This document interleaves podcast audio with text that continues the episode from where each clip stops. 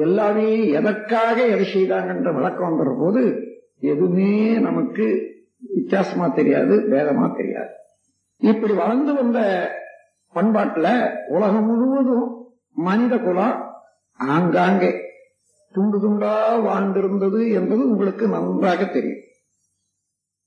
அந்தந்த இடத்துல ஒரு எல்லை கட்டிக்கொண்டு ஒரு குழு குழுவாக வாழ்ந்து வந்தாங்க அந்த காலத்துல வேக வாகன வசதிகள் இல்லாதனால அதிகமாக தொடர்பு கொள்ள முடியாது உலகிலே ஒரு அரச குமாரர்கள் வியாபாரிகள் அவர்கள் மாத்திரம் ஒரு நாட்டில இருந்து ஒரு நாட்டுக்கு கொஞ்சம் தூர இடங்களுக்கு போக வர அவர்களுக்கு தேவையானது பழகி கொண்டாங்களே தவிர சாதாரண மனிதனுக்கு எவ்வளவு தூரம் அவர் போயிருக்க முடியும் என்று பார்த்தீங்கன்னா ரொம்ப கால்நடையாக நடக்கக்கூடிய தூரம் வரைக்கும் தான் போயிருப்பாங்க. அதுக்கே சொல்றது காசிக்கு போய் அவர் திரும்பி வர்றது என்று சொன்னா அந்த காலத்துல அது அபூர்வமா. அங்கேயே சரியா போயிடும் ரொம்ப பேரு.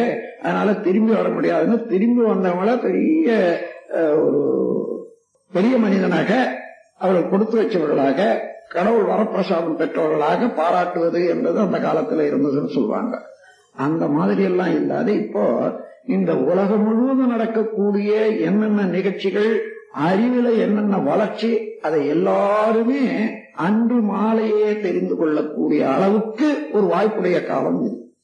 இது விஞ்ஞான காலம்.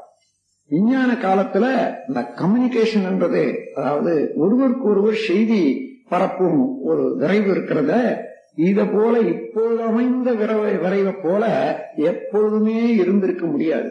அந்த மாதிரி விரைவான காலத்துல இருக்கிறோம் இந்த காலத்துக்கு தகுந்தவாறு நமக்கு வாழ்க்கைய நடத்த வேண்டாமா? என்றோ எந்த காலத்திலேயோ ஆங்காங்கு குழு குழுவாக இருந்தபோது அங்கு கிடைச்ச உணவுப் பொருள் அங்கு இருக்கக்கூடிய மக்கள் அறிவு அதற்கு தகுந்தவாறு சில பழக்க வழக்கங்கள் ஏற்பட்டன என்று வச்சுக்கொள்ளுங்க அதையே இப்போ அது மாத்திரம் போதும் என்று சொன்னாலோ அதையே பிடித்துக் கொண்டு இருந்தால் நலமாக இருக்குமா? இந்த சிந்தனை இது எல்லாருக்கும் வரணும்.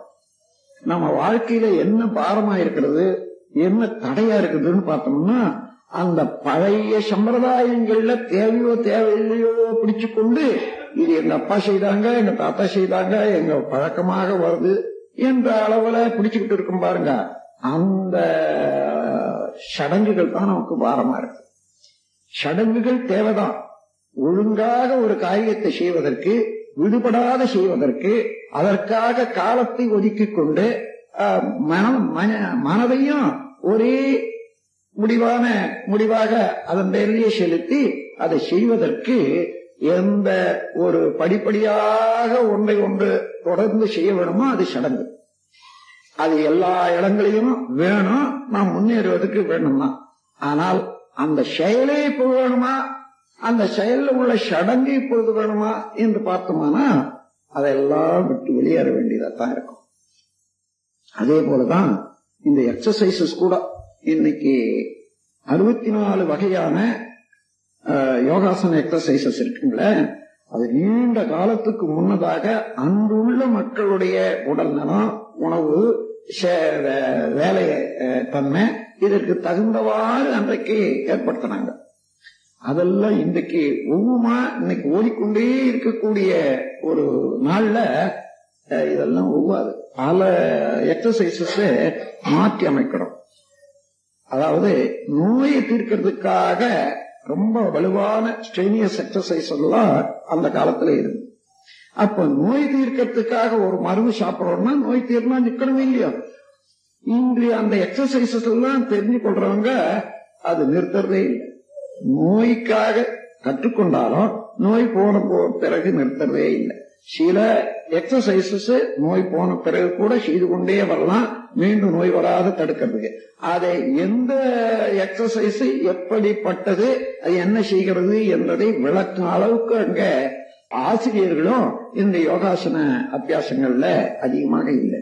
எங்கேயோ ஒருவர் இருப்பாரு அவரை நாம் தெரிஞ்சு கொள்ள முடியல.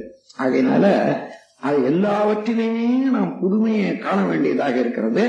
இந்த காலத்துக்கு ஏற்ப நம்முடைய தேவைக்கு ஏற்ப முன்னேற்றத்துக்கு ஏற்ப பொருளாதார நிலைக்கு ஏற்ப உடல் நலத்துக்கு ஏற்ப நாம் எல்லாவற்றிலையும் மாறுதல் செய்யும் நம் கடமை